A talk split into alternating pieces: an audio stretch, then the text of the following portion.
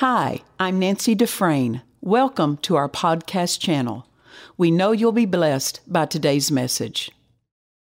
Praise the Lord. Hallelujah.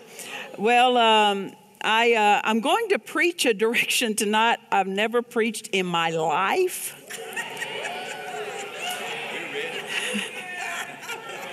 Why do you laugh so hard, Pastor Debbie?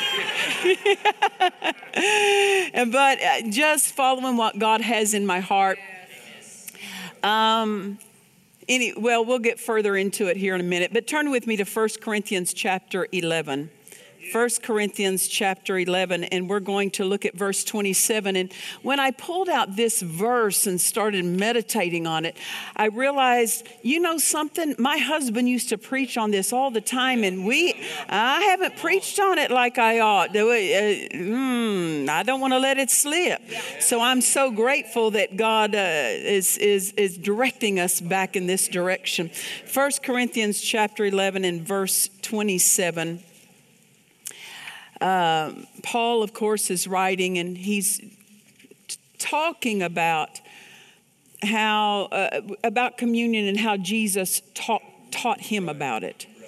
So we're not going to read the whole passage for time's sake, but just starting at verse 27, he said, Wherefore, whosoever shall eat this bread and drink this cup of the Lord unworthily shall be guilty of the body and guilty of the blood of the Lord. But let a man examine himself, and so let him eat of that bread and drink of that cup. For he that eateth and drinketh unworthily, eateth and drinketh damnation to himself. Now, look at this is the phrase I wanted to get to, not discerning the Lord's body. For this cause, for this cause, what cause? Not discerning the Lord's body. For this cause, many are weak, many are sickly, and many sleep, or we could say this, die prematurely. So we see this that he's telling us about a progression that can take place. First, weakness, then sickly, and then premature death. We want to catch it before it hits the third progression, right? And so we see this that um, we uh, we need to we need to discern. Wait a minute, is something? And and I would say this. He is talking about. Uh, premature death that it arrives you at but what about just being weak in just revelation that's not safe. That's good. You know? So there's really a twofold application. And my husband used to minister about this often, that there's a twofold application to this. The first way of looking at it, not discerning the Lord's physical body, what he took up on himself. What was it? Well, the sin and the and sickness, it all it was all laid on him. And if people don't discern that, they won't take their stand against that.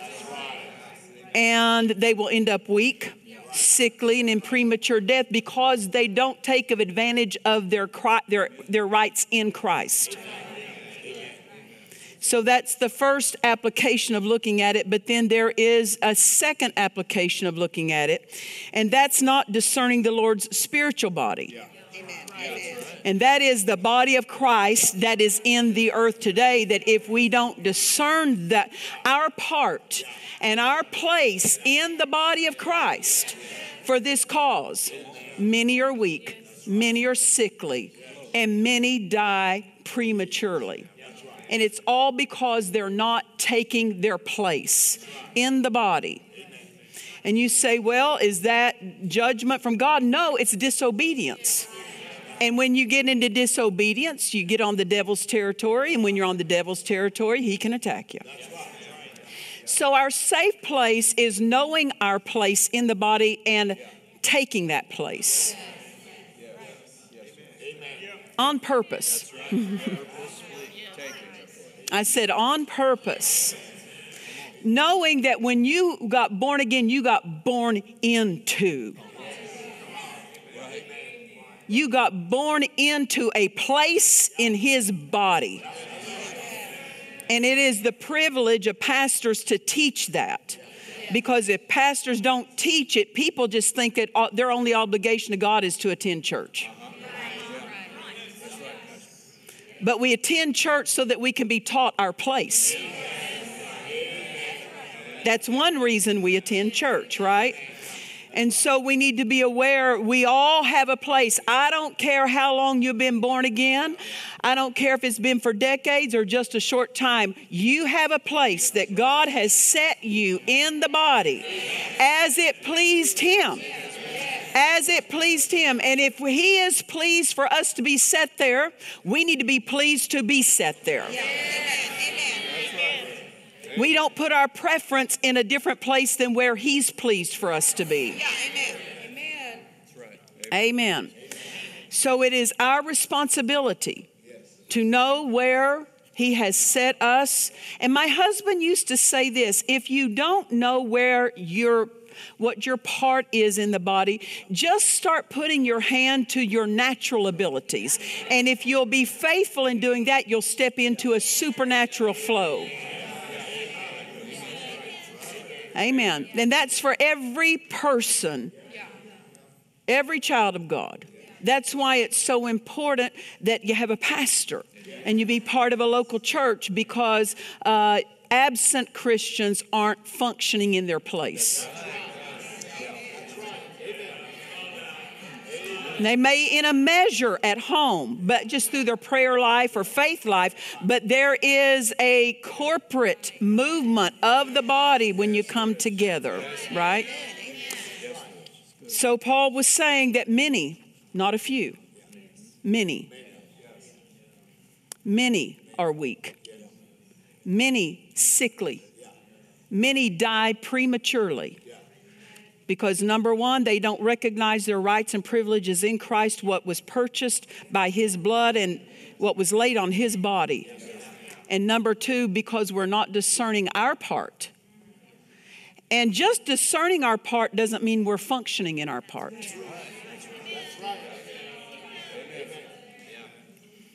And so these two things the Bible spells out as a cause of why many are weak sickly, and die prematurely. Amen. Amen.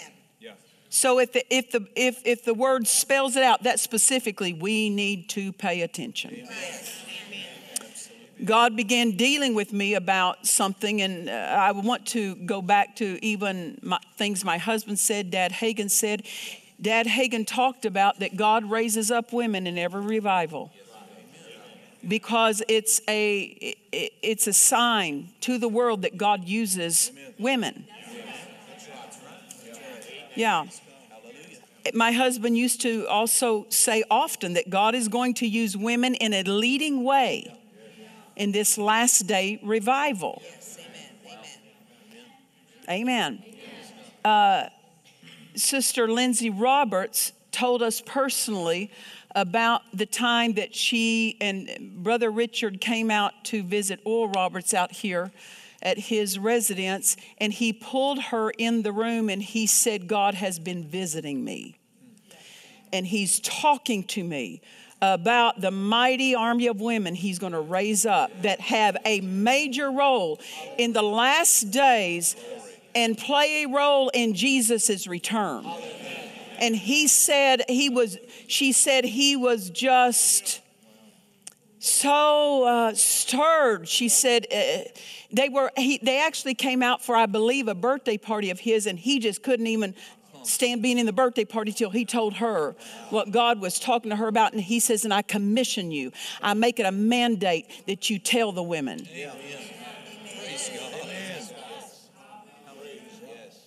So God said this through men. So it's not a gender issue. Don't turn it into a gender issue.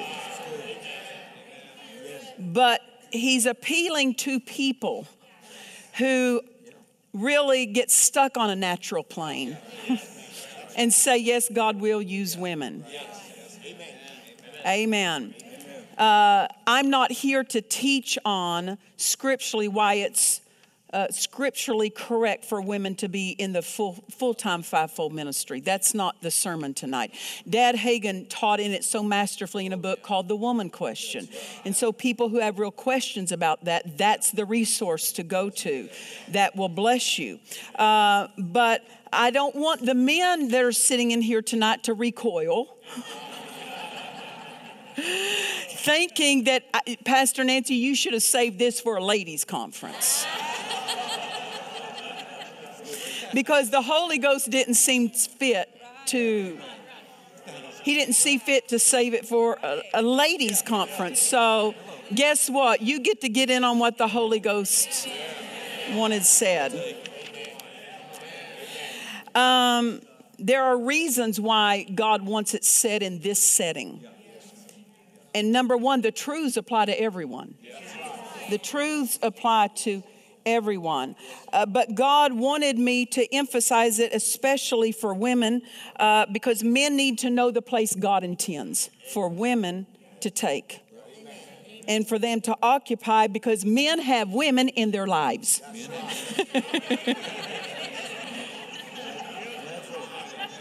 what is that song? This is a man's world. This is a man's world but it wouldn't be nothing without a woman or a girl. Something like that. Something like that. What's that mean? You, men have women.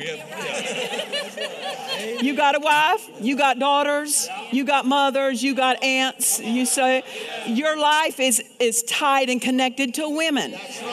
And so that's why God wanted men to hear so they would know how to think toward the women in their lives. And not only that, you pastor women. You're training women. You're training young girls. You're training those who have a vital role in Jesus' return, and what an honor. Amen. Not only that, husbands need to know how to encourage their wives. They need to know. Amen. Because we know this ordinarily, ordinarily, the majority of your congregations are women.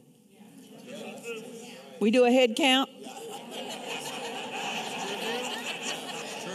So you need to know how to help the majority that, that sit under your ministry to thrive under your ministry.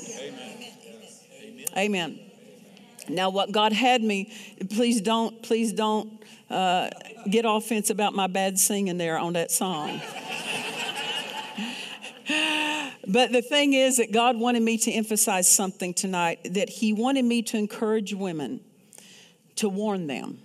This is a warning to women tonight that it is dangerous to walk in a measure of your call and not in the fullness of it.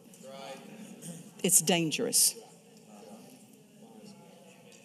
that a measure is not enough when He offers us fullness. We can't, uh, you know, this spiritual maturity is like physical maturity. You grow into things. And it's not appropriate or acceptable for a young a young man, a young woman to for the rest of their life live off their parents.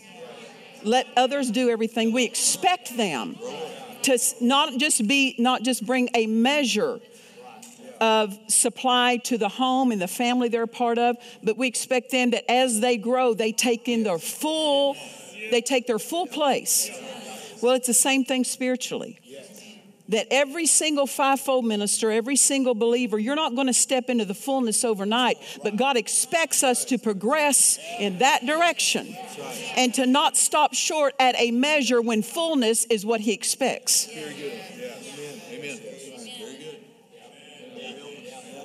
Amen. The health and the blessings of God are connected to our obedience to the fullness. Now, see, like when we were building this building, we started, I don't know if anybody remembers the tent. Three and a half years in the tent. And we only intended to put it up two weeks for a fresh oil conference. And we were renting, we had bought the property, we didn't have a structure here yet. And um, we rented the tent just for that conference.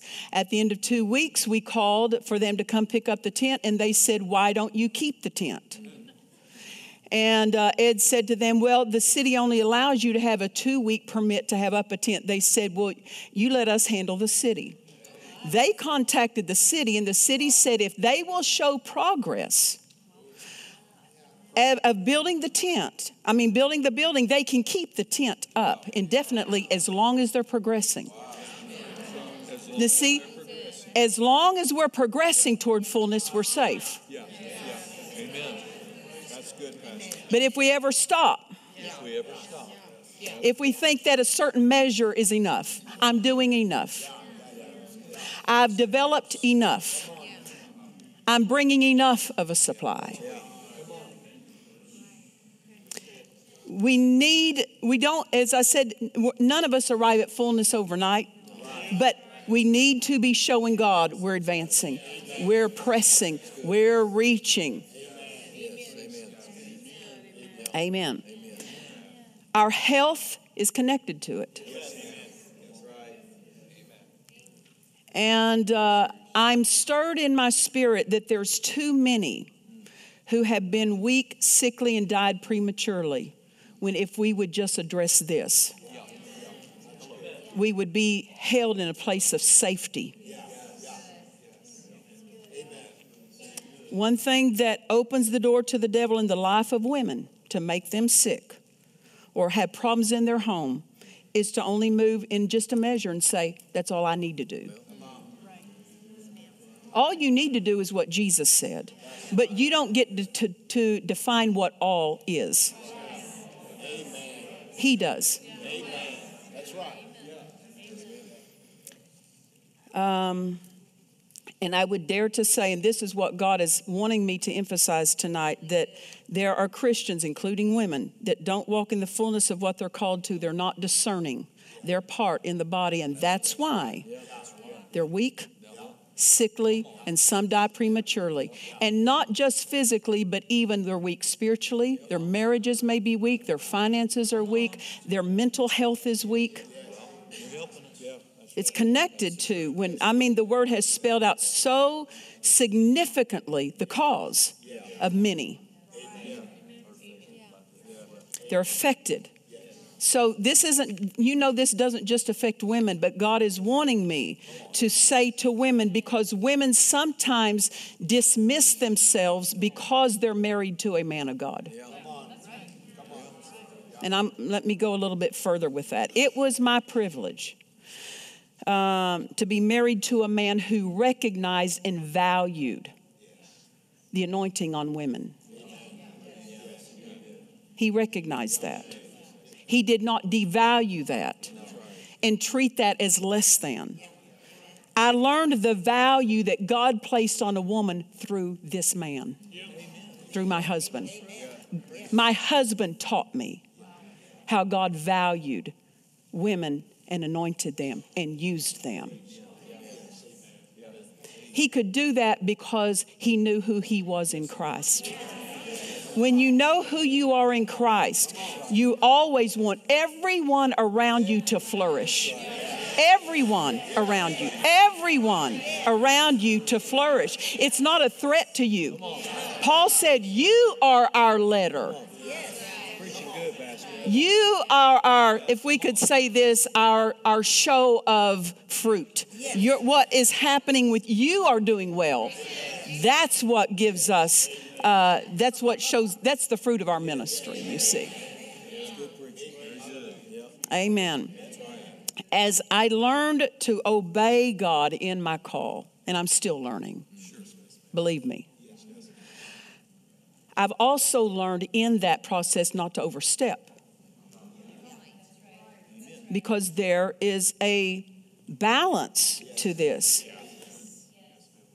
So, in stepping up, don't overstep because that's just as dangerous as not stepping up. To overstep into what is your husband's to overstep into somebody else's office or somebody else's voice that's not your voice.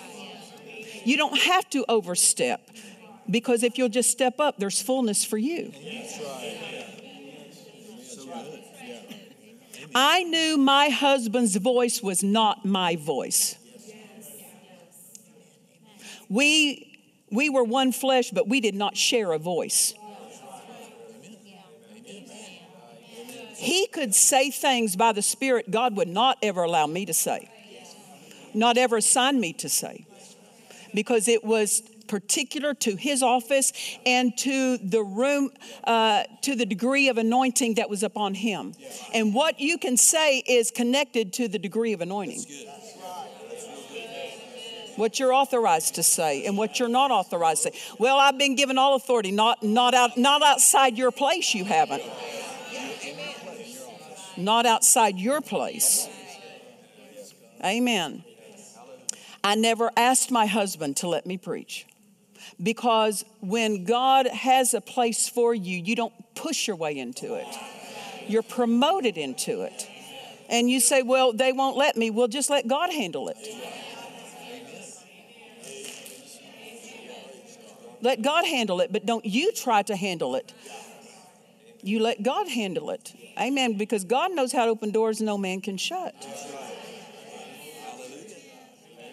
So I never I never tried to promote myself. I mean, I would get in trouble with my husband because he would say, You're preaching tomorrow night. And I'd go, oh, They want to hear you. And uh, he would, I, you don't know how many times I got rebuked in the back room. because he was learn, he was training me. He was teaching me. And I'm so grateful that he valued he valued everyone's place, not just his place, but everyone's place. Everyone needs to be encouraged to keep stepping up into the fullness. But we also have to, in that encouragement, be aware don't overstep. You, don't, you have nothing to prove. No one has anything to prove. A woman, you got nothing to prove. You do not have to prove you're equal to a man. Just be an example. Just be an example.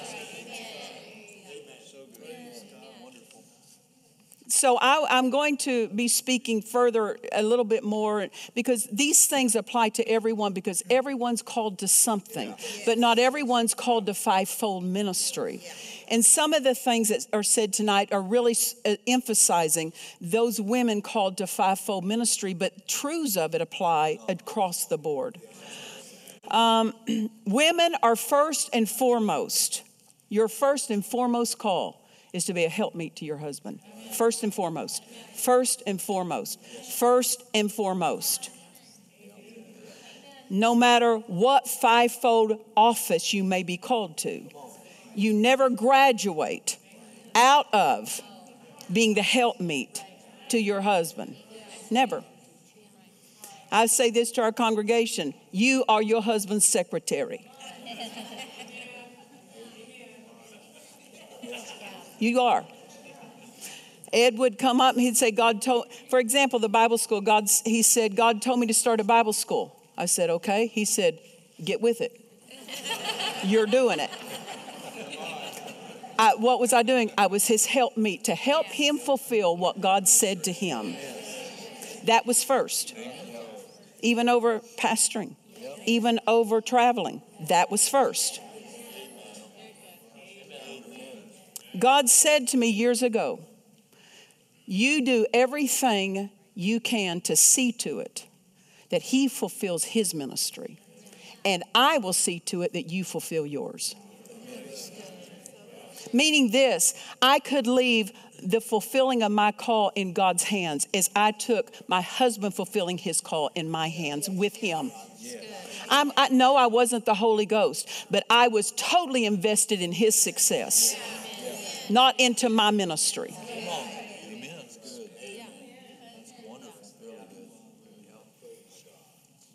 Amen. One primary way, not the only by any means, but one primary way that a woman is to be a, a helpmate to a helpmeet to her husband is in prayer. One of the primary ways. Because if that's not being done, pulpit ministry is, is not near as impressive to God.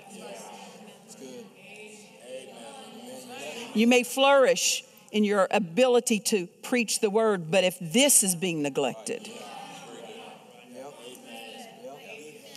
I know there were times and seasons when I spent uh, uh, uh, uh, extended amounts of time praying in the spirit. God told me, and I said to God one day, I said, you know, because in pastoring and traveling and ministering the offices and raising children and all, all that we did, um, I would say I, am pulled at knowing what's priority in my prayer life. I'm pulled. Yeah, sure. yeah.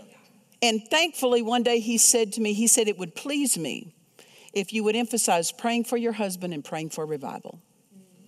And he, I, w- I appreciated him bringing those two things to the forefront for me because there's so many things that can pull at you. And um, you say, well, you were a pastor. Wasn't it foremost to pray for the sheep? Well, that's the, the responsibility of the whole congregation is to pray for each other. Hello? I was not going to neglect praying for my husband, praying for the sheep. We're to pray for one another. This is a family business of prayer for the local church. Amen. Amen. That's right. Amen. So I noticed that when I would spend much time praying for my husband, how different he was. Not, be, not by conversation, but things that would have tried to pressure him. He, he lived restful in the face of it. Because I, I would deal with things in the spirit so that it would not be something that would hold him back from advancement. And I will say this that you are anointed as a wife to pray for your husband in a way no one else can because no one else is one with him. You can have one of the leading men of God, but they are not authorized to pray and get the results for your, your, your husband like you are because they are not one and you are one with him. You have a place before the throne for your husband that no one else can occupy because of that oneness. You cannot shift that prayer responsibility to the prayer group. Cannot. And my husband would say, he said, I can tell when you're praying for me. He said, I can tangibly feel. Why is that? Because as the head of the family, as the head of the ministry, he's the point man. He's going to feel things the rest of us don't feel. Him being at the point shielded the rest of us. So we were to shield him from the place we occupied. And it's not about i don't it's not about you have to be careful ladies about saying why why do you just worry about money so much? Why do you get so uptight over things? Because you're not in their position taking the hits. And there are demons that war against the plan of god for your life, for your husband's life, for the life of the ministry. There are demons that are assigned that all they're trying to do is get them off course of the plan and they will feel that opposition. And it will affect them, and you can't just say, I don't, I just don't know why they're always touchy. I just don't know why. You don't know what's coming against them because you don't stand in their place. But my husband would say, I can tell a difference when you're praying for me than when others, because many others prayed for him. But he said, when you pray, it's different. Why? Because we're one. Amen. Um, when the wife prays, the husband is safeguarded in a way that the prayer team won't be able to get results in. Why? There again, it goes back to oneness. Well, and then then uh, this mistake I've heard over years, people saying, "Well, my husband doesn't pray as much as me." My husband doesn't read his Bible as much as me, and I'm not talking about ministers, I'm just talking about Christian couples. Well, if you're praying as you ought, he's out doing other responsibilities, and he's, he should not be duplicating what God put on you. God assigned you to that place. And so you can't say what God's assigned me and then judge him as failing in his place just because it doesn't look like your place.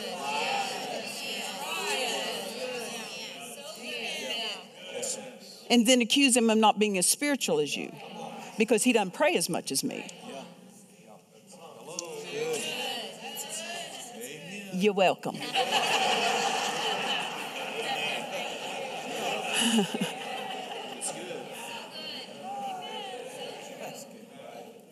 Praise the Lord.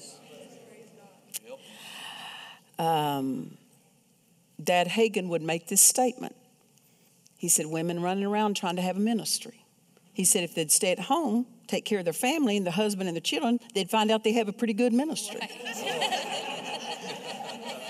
He's right. What's he saying? That's your first ministry. That's your first. Because uh, it's not success to go out and have something out here when something at home is not attended to. This is part of discerning your part. Well, you know, I'm called to the fivefold. Yes, maybe so, but there's a there's a, a previous call that's a priority. yeah, and it's paramount. And if you'll take care of this highest call, the other one will be uh, will be fulfilled in a in a in a successful way instead of an imbalanced way. So um, I was blessed to be able to travel with my husband at times, but I was so grateful that in, in pastoring for 25 years, I look back and uh, you, I was so surprised that God had me to pastor for 25 years. I thought maybe He had five, seven at tops. But I'm so grateful for 25 because it gave me time to raise my children. It gave me time to be at home with them. And I so appreciate that my husband would say, he'd say, because I told him when we got married, I said, now I just just telling you up front, I don't cook. I said, I didn't say I won't cook because that's wrong. That's wrong to say what you will or won't do. But I said, I don't, meaning I have, there's no history. there's nothing behind me pointing to this.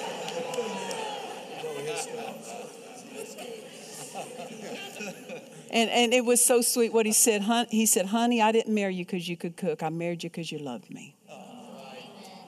And he said, Just love me. I'll hire someone to cook. well, see, the thing is, is that he did not, he did not struggle over things that weren't important. He, would, he said, I want to get you the help because you helped me. I, want, I will hire, I'll believe God for the money to hire people to help you because you helped me. Now, see, that's renewed thinking. Not you got to do it all. Now, I'm not saying you can't do it all. I'm saying work it out between the two of you. But don't decide that, well, I, I, I been not going further. Because I'm going to start meddling. but so I had help, and it was his idea, not mine. I didn't say, bless God, you better get help in here. No, he it was his it was his idea. But I never gave the role of wife and mother to hired help.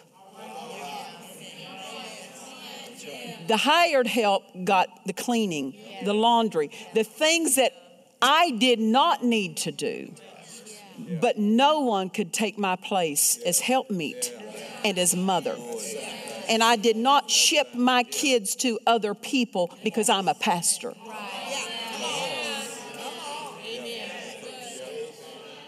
Thankfully, because I was a pastor, I could bring my kids with me. And I kept them with me. I knew where they were, I knew what they were doing, and that's why we avoided a whole house full of problems. I kept them with me because they were never an intrusion against my office. I didn't treat them like they're distraction. They are not, they're first. My kids are first over your kids. That way, if you'll realize that about your family, your kids are first over someone else's kids, then everybody's kids get put first. But having a call does not dismiss me from these other things. Now, see, we won't stay on this all camp meeting, so cheer up. It's going to get better. I'm loving it. I told you I've never preached on this, so.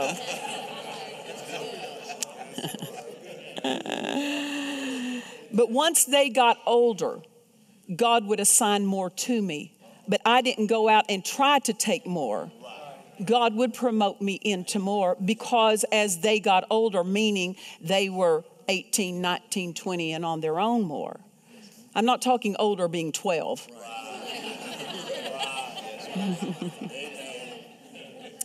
God's divine order is that the husband is the head of the family. That's divine order. That's not up for debate. Being called to a fivefold offices does never authorize us to disrupt divine order. Being head of the family does not mean everything is your way as the, as the husband. Being head of the family means you're responsible to do what's best for everyone in the family. It's, you're responsible to get before God and know the plan for the family, not get your way. Right? And so he, um, um, the husband is responsible to hear God's plan. Now, if the wife is praying, he will hear what he wouldn't have heard if you hadn't prayed. His hearing will be connected to you praying for him. You say, well, he doesn't pray that much. No, but you should. You see, I'm not saying that a man's dismissed from prayer. I'm not saying that. I'm just saying don't measure. Don't don't don't do that because you're always going to measure yourself in the favorable direction.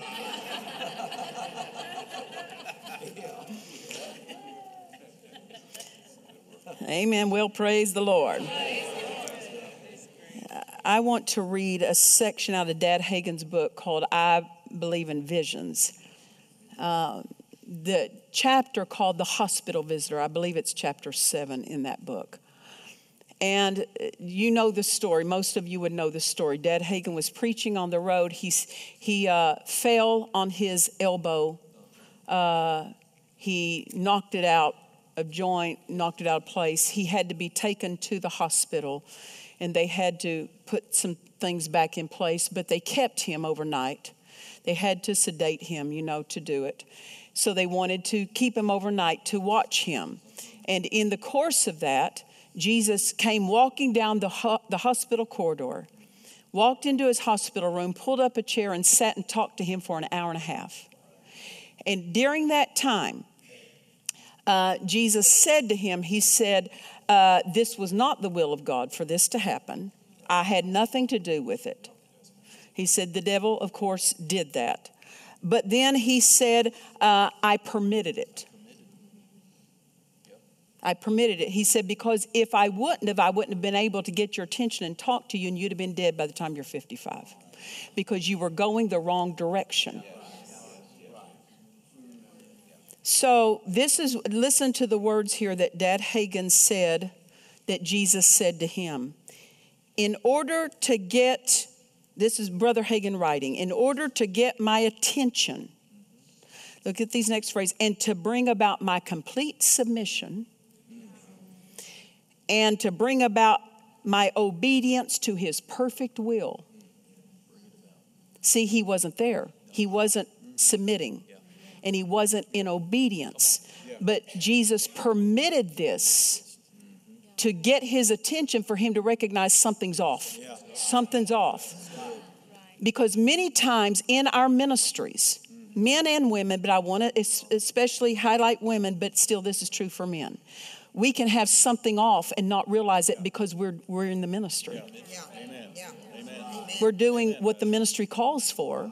We're doing what we've always done, but we can still have some things off.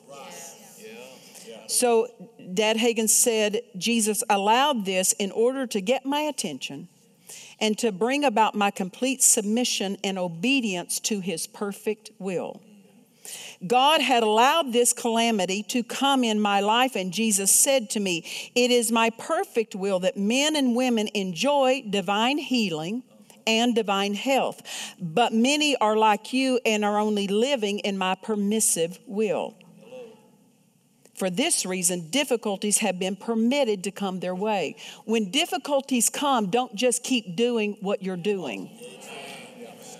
Find out what do I need to address to bring about my complete submission and my perfect obedience.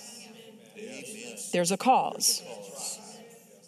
I want to learn to submit and obey without a, without a crisis. That's ideal, right? That's ideal. So, God said to me three things to bring out to ladies tonight. And I'm talking primarily to fivefold or those who you work alongside your husband. Um, to develop further in these, pay attention to these three things. Number one, and I'll, I'll list the three, then I'll go back and talk about each one. Number one, some need to develop more in their preaching and teaching gifts. Amen. Number two, he said, some devalue what God has put in them, or they think they don't have much of a supply to bring. Number three, he said, some are doing the actions of their call, but their hearts are not in full agreement. They are inwardly, they aren't inwardly agreeing as they are, they're doing it as a duty instead of out of a place of agreement.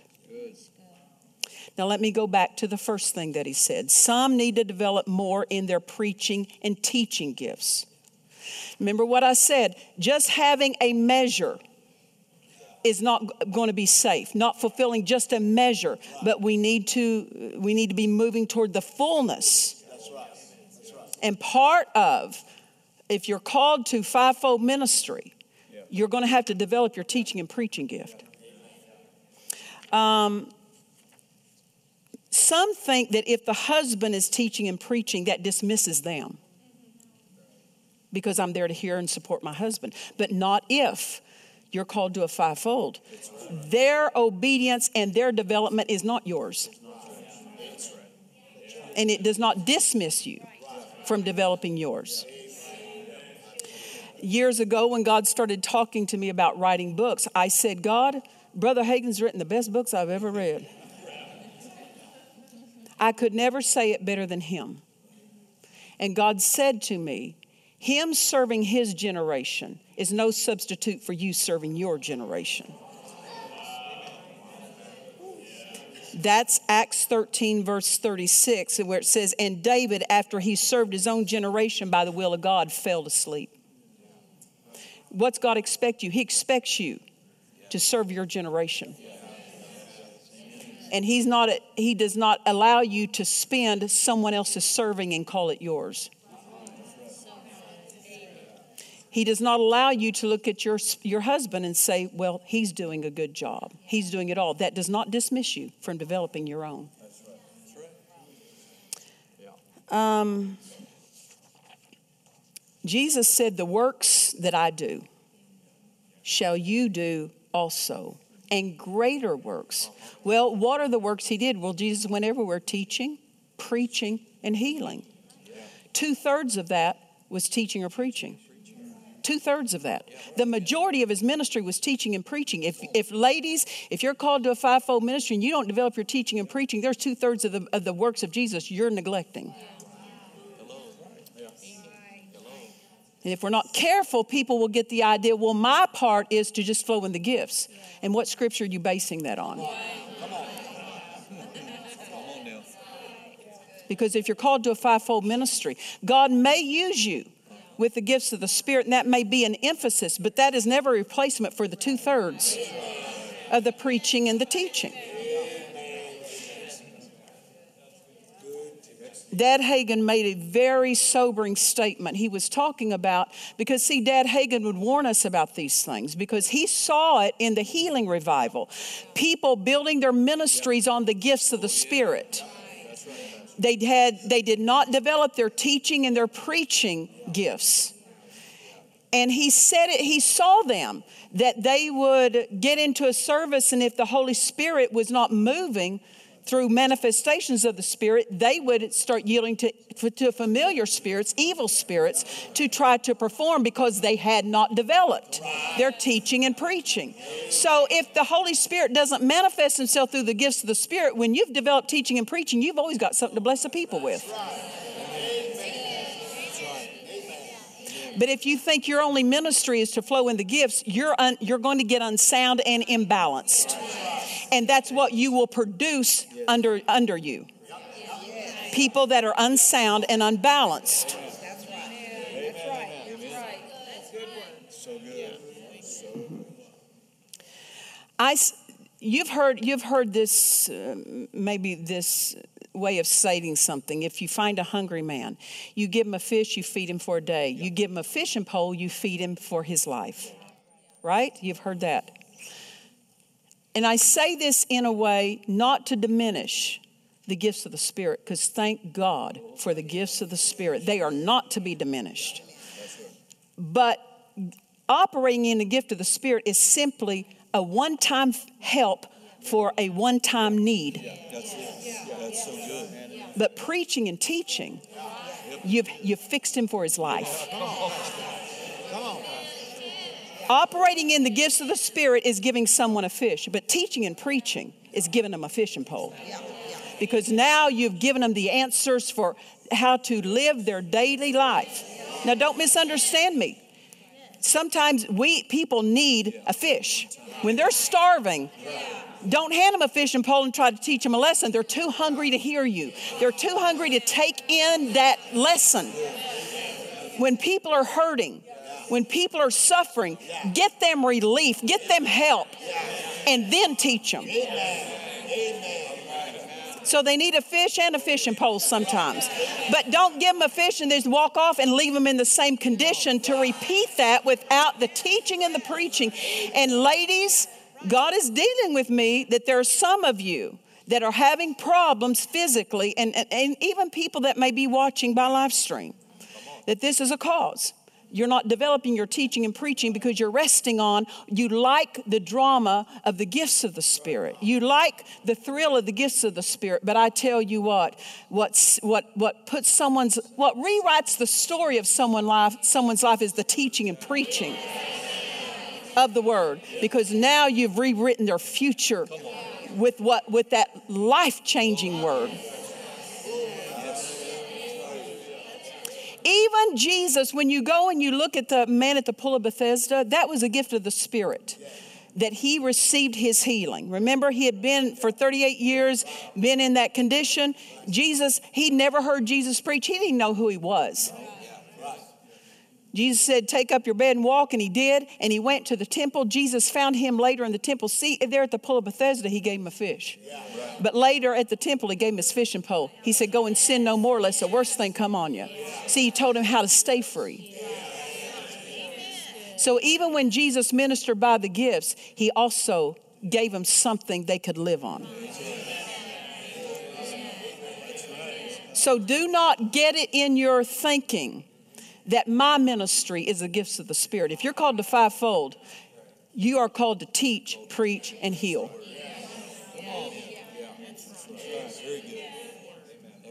And women will dismiss themselves from that development of the teaching and preaching because they're, they're married many times to someone who's got that development. But it's not yours. His faith is not your faith. His fellowship with God is not your fellowship with God. Amen. Amen. You're welcome.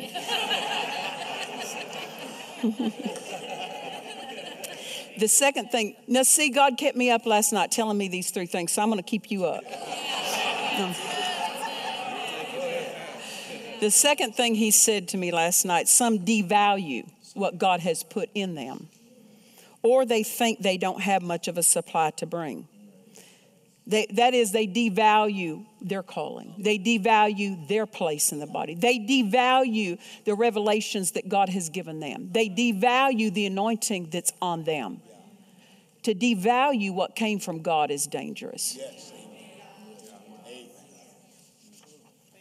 To diminish and devalue what's in you is to diminish Him who works in you.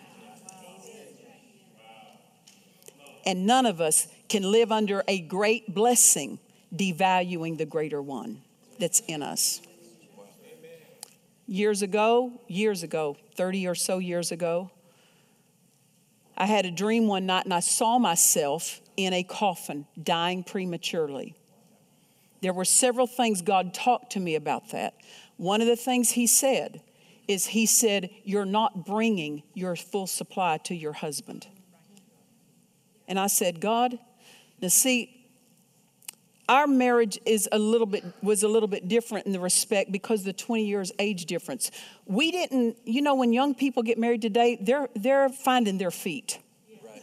Together. together they're working it out my husband had already worked it out when i married him i did not have to go through that season but he took me through mine. But because i was raised in a more my mother uh, she valued maturity and she demanded it. So i was i was in maturity a little bit further than maybe somebody else my age. But because of that i still knew i was so far behind spiritually he, he was in the ministry almost 20 years when I married him. I was just saved and filled with the Holy Ghost like two or three years. I'd never even heard of the fivefold ministry when I married him. I'd never heard the word anointing. What's that? Never heard it. So you can understand, I felt like I felt like a cowboy being pulled behind a horse. You know, my boot was caught in the stirrup and I'm just being drugged. I, I fell off that horse long time ago. And that's the way I felt. I'm just trying to keep up with the flow of what God's doing. I'm trying to catch up, much less try to get in front of the horse. This ain't gonna happen. but my, my, because of that, I was so aware of how young I was to Him that I was so aware of what I needed. I was not aware of what to bring. And God showed me, He said, You are assigned to bring a supply to Him, and you're not bringing it. And I said, I don't have it. well, see, that didn't work. That argument didn't work. But what I'm saying, what I'm, what I'm saying is, he showed me dying prematurely from not valuing what was in me because I thought it wasn't enough. And this is something that women need to check on. Because you get so used to many times seeing your husband float in certain ways, and you think that your part's fulfilled, and it's not. Yes. God, uh, my husband is the one who helped me value what was in me. He did not try to protect the pulpit for himself. He was always looking to bring someone up. No wonder God entrusted him with the FOF Ministerial Association because he was always wanting people to flourish. He wanted them enhanced in what they were called to. But I'm telling you, that was most prominent in his home. How he treated me and our children. It's called spiritual. He was spiritual. He was spiritual. He didn't feel like he had to protect something from somebody else getting his part. No one else can take your part. Amen. He, he drew out the giftings in people, he drew them out. He taught us how they function and how to be more successful in functioning in them. But that was because he was secure on who he was in Christ. And anytime there's not the sharing of the flourishing, go back and reestablish who you are in Christ because you will never find your security in diminishing someone else. You never get fulfilled in someone else being unfulfilled. It's all in who we are in Christ. Amen. With ladies, sometimes in not wanting to step forward, they, they find their comfort zone. This is human nature, not just ladies. This is human nature.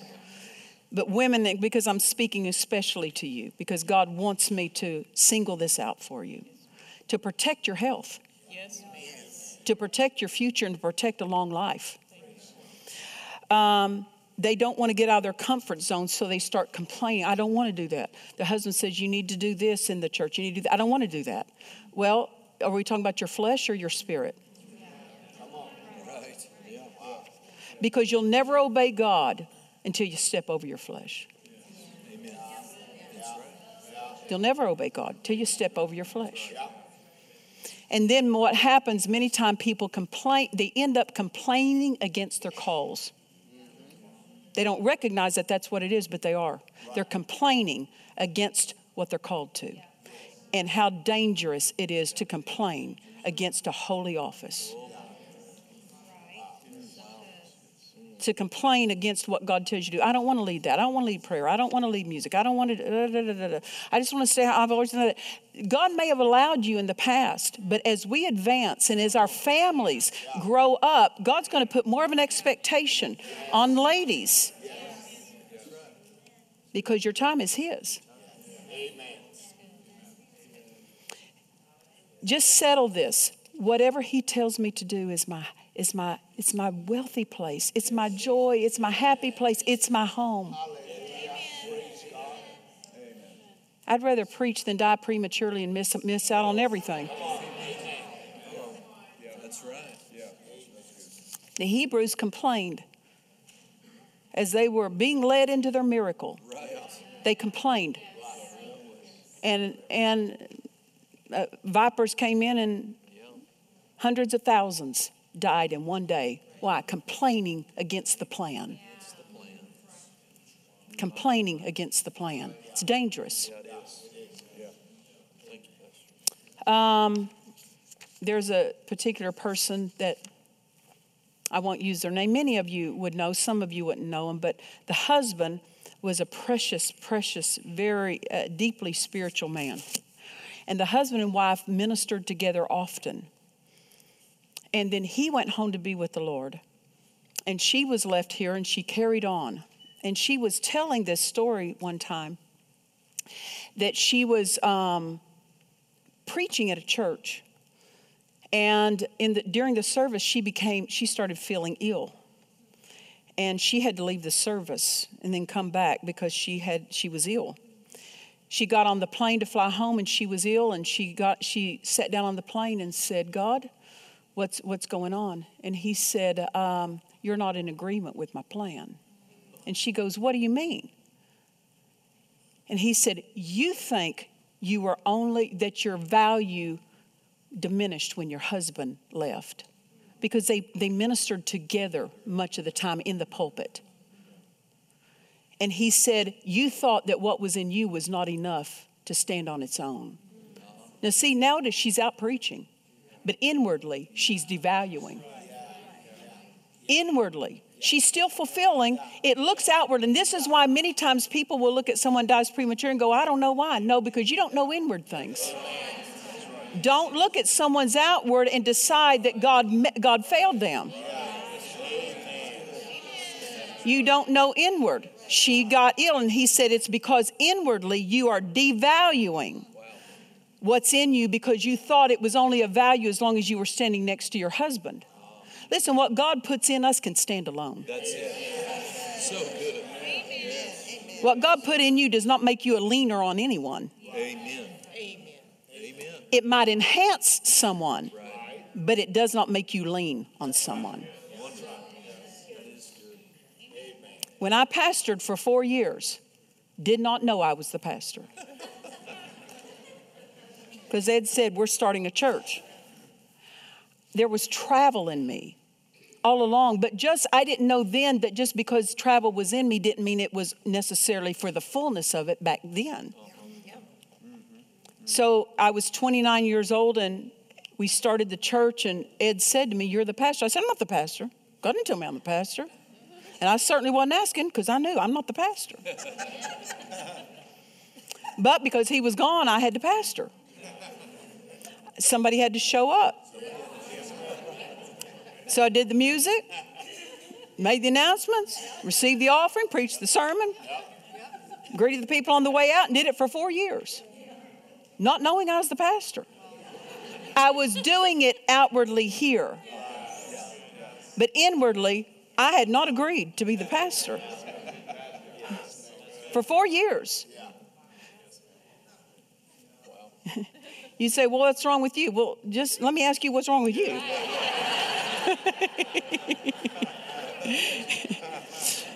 so, anyway, after four years, we're having a conference. A certain man gets up to preach on the morning service, but I get caught up in the spirit. And Jesus said, Do you love me? I should have known where this is going. what, was, what was my problem that day? I fell right into that. And I said, You know, I love you. And he said, Then feed my sheep, Pastor. You could have knocked me over with a feather. I was stunned. So, I'm a pastor? You say, why didn't you know before? Because I didn't ask, because I didn't want to hear. I did not want to hear that I was pastor. Why? Because I had already decided what I was. I had decided. And I was, I knew because in me was travel, I knew. What's in you needs his wisdom.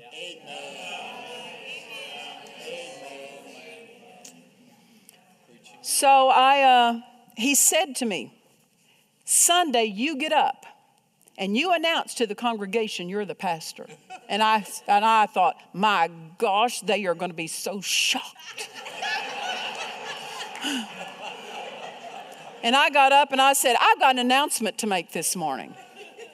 And so they're all just kind of leaning forward, like, what is it? And I said, I'm the pastor. And it's like they look at you like, well, can we have an announcement? You're going to have an announcement. When's the announcement? You know? Because everyone in the building knew it but me. Why? Because I had not inwardly agreed. And God was endeavoring to help me keep the door closed to the enemy by saying, You're going to get up and announce. Why? Because if I had not announced my agreement, it didn't matter that I was fulfilling the role without inward agreement being in place. And there are some people, they're carrying it out with a grudge. They're, they're doing the role without joy. No joy is a sign of no agreement. Praise the Lord. Then some women don't step up into what God's dealing with them about because their words are sabotaging their obedience saying things like, I don't want to do that. Saying things like, I don't like that. I don't want to be in front of people. You're, you're already, you're, you got other people to do it. Why don't you, why don't you just let brother so-and-so do it? Why don't you, I, I just don't have much to say. They don't want to hear from me. They want to hear you. You're sabotaging and making your obedience difficult. You're building a mountain for you to have to climb over with your words. Just say this Father, anything you have for me, I'm pleased to do it. Just please. If you'll just get an agreement, that agreement will carry you into a sweet flow. Amen. Notice the phrases of that. It's all about me. I don't want. I don't like. I'm I'm uncomfortable. It's ministry's not about you. It's not about me. It's about the people that God has help for. Amen. Disagreement is a lack of renewing of the mind the mind needs further renewing. Amen. Don't practice disagreeing with your call, practice agreeing with it. Don't practice disagreeing with it by saying, I don't want to do that. I mean, he always has me do that. I don't know why you ask me. Quit asking me. Those, I, don't go quiet on me. No, yeah. yeah, they did. Yeah. Come on. Neglecting going, making progress into the fullness of your call and what you're born for is dangerous. Amen. Many are weak, many are sickly, and many die prematurely from it. Long life is connected to our obedience, and obedience is agreement. Amen. Don't assume that everything you're currently doing is all you should be doing. Ask Him. Ask Him. Because sometimes you can do something uh, along with your husband in the church for so long, you think, I'm right in, I'm right in it. You, you don't know. Sometimes God's added things and you didn't catch up with that. Amen. Uh, so devaluing is dangerous. Don't think little of what, of what God's done through you and in you and for you. Somebody needs it. Somebody needs it. People, people many times just value a testimony where someone was brought back from the edge of ruin. Thank God for testimonies where God re- rescued someone from the edge of ruin. But what about someone like a, a Lois and a, a Eunice that never went to the edge of ruin but just produced a Timothy?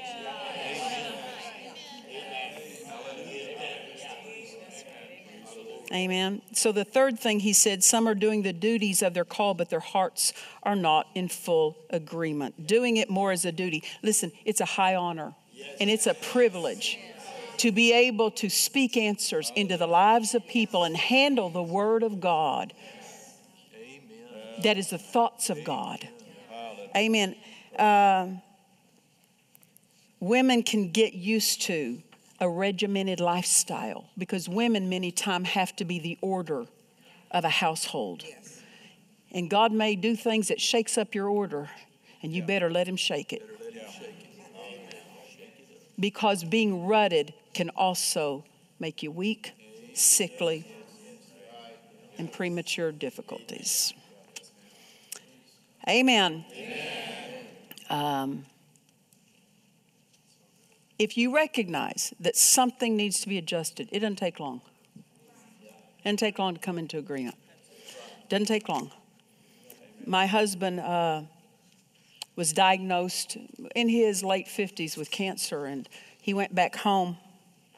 And uh, in 10 minutes of arriving back home, because he said to God, He said, God, you don't miss it. I missed it. Where'd I miss it? He said, Two places. I've been dealing with you about resting. You haven't, you haven't rested your body. Number two, he said, uh, You're not obeying me in the prophet's office. Now, notice he's out ministering, he's functioning in the prophet's office. But God said, I'd tell you to say things and you don't say it. What was that? Not agreeing. Not agreeing to that. And I've just learned this I'd rather go home and be healthy after a service than go home and have to believe God for healing because I didn't obey.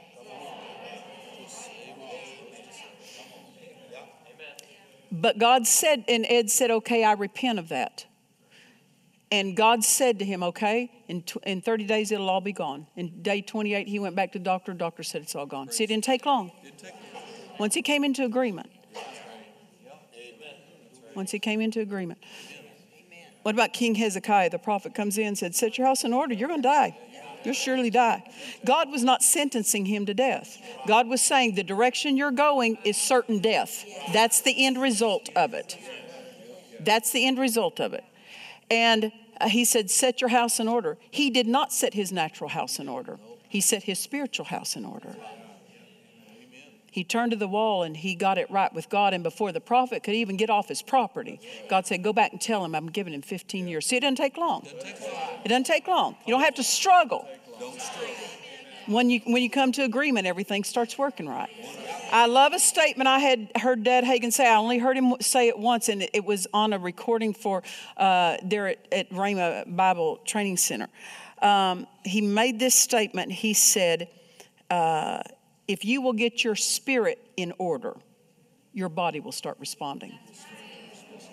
If you will get your spirit in order, your body will start responding. Amen. Praise the Lord. Now, God wanted this addressed here because I believe God's wanting husbands to encourage their wives in this. Why? For their own safety. And if you've gotten an attitude, if a, if a husband feels like he can't talk to you about it anymore because you shut it down, it's not on his side that needs to be corrected. my husband was not simply my husband. When he was an anointing, he was a man of God speaking into my life. And if you only treat your husband as a husband, you're setting yourself up, especially if he's your pastor. When he's, when he's under the anointing, he is not your husband, he is your pastor. And you need the voice of a pastor so your life won't be scattered.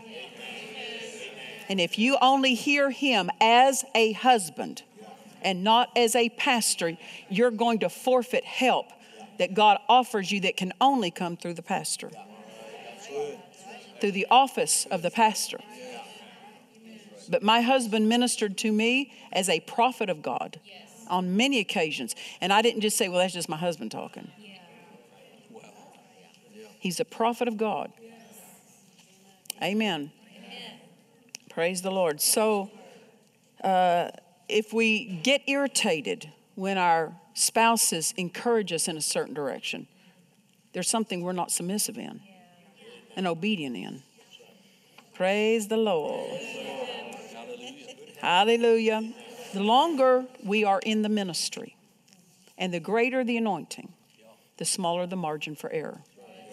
When you were young, younger, and God would deal with you about these things, there might not have been immediate results or repercussions from it. But as you get older and as the anointing grows, you don't have the same margin for disobedience. Um, you're a vessel. You're a vessel. When you're, if your vessel is a quarter full of the anointing, so to speak, you got three quarters full for a margin of error. But as that vessel contains more and more of His power and His ability moving and His anointing flowing, you don't have the same room for error. That's right. Amen. Amen. And whether you know it or not, or whether you like it or not, you're getting older. and God's going to de- expect more. He expects, he expects more of us. Amen. Hallelujah. Well, you made it. Stand with me to your feet. Father, we're so grateful tonight. We thank you. Every body, every part of the body functioning as it ought. Father, what an honor to have a place in your body. We take our place. We honor the place that you have set us. We didn't earn it, you set us there. But because we're there, we're responsible toward it. We recognize. And I, I, would say this to you don't you define the place, let Him define it for you. And your place doesn't have to look like someone else's. Amen. You just be and do what God's dealing with you about. Amen. So we, Father, we honor that place. We honor that place. Hallelujah. Hallelujah. We trust you've enjoyed this message. Visit us at dufresneministries.org to learn of our upcoming meetings, share your testimony, become a partner, or visit our online store. This program has been made possible by the friends and partners of Dufresne Ministries.